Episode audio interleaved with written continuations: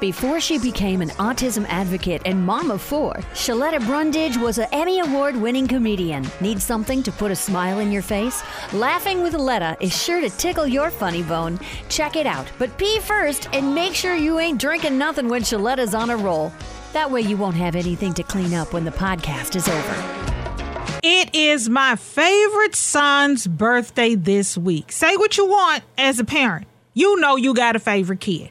I do. Daniel is my favorite son. I don't hide it from the other kids. I need Andrew, Brandon, and Cameron to know that Daniel is a favorite so they can be nice to him because he's going to get all the inheritance. Okay? That's just the way it's going. I don't want to lie to my kids. I've never done it before. I'm not going to start now. I got a favorite, and this is who it is. I, I, I just don't understand the mamas out there who's, oh, I don't have a favorite child. I love all, but you do not love all your children equally. Girls, stop lying. Please. For all of us and for your kids, they need to know the truth. Actually, they already know the truth. They just need you to tell the truth. But Daniel's birthday is this week. He turns six years old, and what an amazing life this child has had in just six years. He was almost two years old when he died on us for eight minutes. No pulse, no breathing, nothing. He couldn't be revived. They moved his body to the front of the house and start calling it calling him the body. They went from calling him Daniel to calling him the body. And I refuse to allow my child to die. My husband was working um, away at the time, and I just didn't want to call my husband and tell him that our son had died. And in my mind, I started writing an obituary for my child because he was laying there not breathing, and the nurse couldn't find a pulse. And I said, Oh no. I got down on my knees. My son wasn't wearing a shirt because they had been doing CPR and they couldn't revive him. And I prayed and asked God not to take my child, to give him back to me, and that I would commit his life to Jesus because I wanted him to live and I knew he had a testimony to tell. And before the folks got there to pick up the body, which was what they had started calling my son, after the CPR and before the folks came to pick up the body, Daniel just opened his eyes turned toward me and looked at me. He didn't say a thing. He didn't cry. He didn't cough or gasp for air. My prayers that day were answered, and that's when I knew that there was something special about this boy.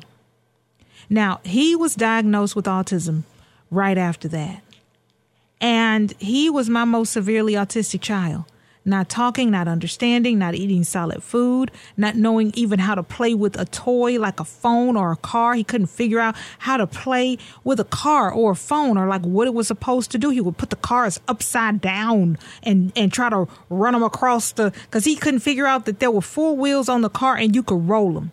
Like he was so severely autistic that if he was playing with something and you took it, he didn't even miss it.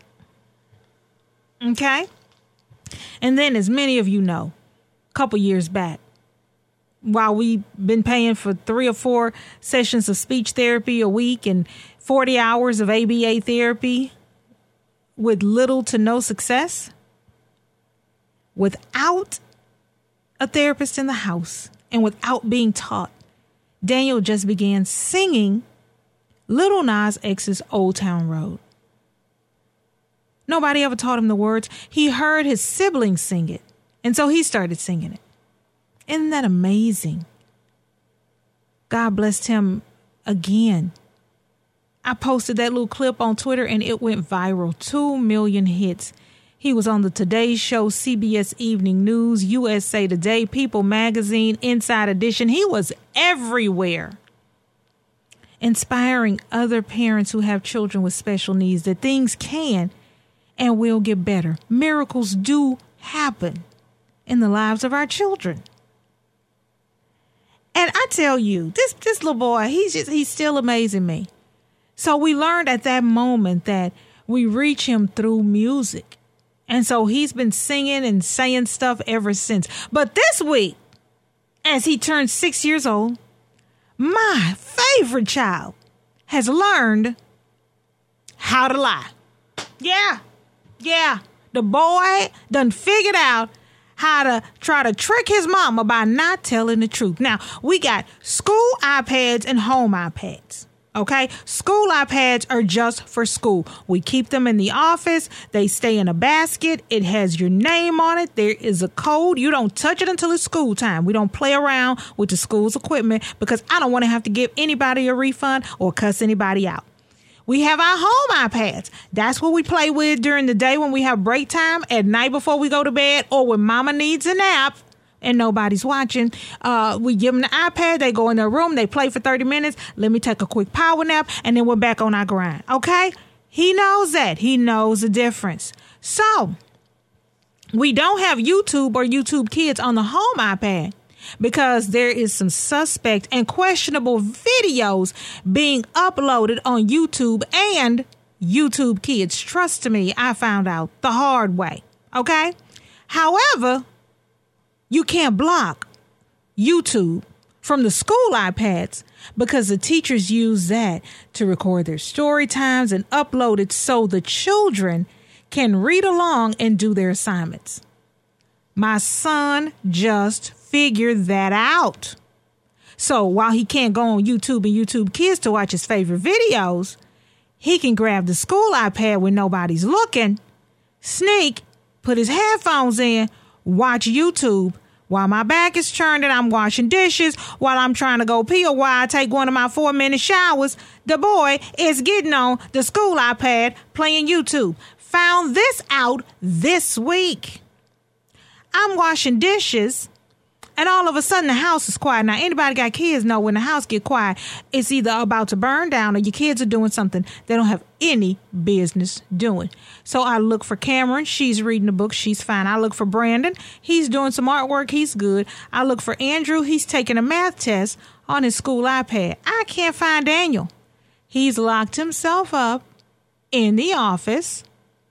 He's on the school iPad with the headphones on watching YouTube. So, Mommy and Daniel had a very comprehensive talk about school iPads not being used for YouTube unless you're doing school work. Yes, ma'am, Mommy, is what he told me, so I knew he understood. I went back to washing my dishes. All of a sudden, there was silence again. Checked on Cameron, she's reading a book. Brandon's still doing his artwork. Andrew's wrapping up his test. Daniel's missing. I go back in the office. He sees me coming.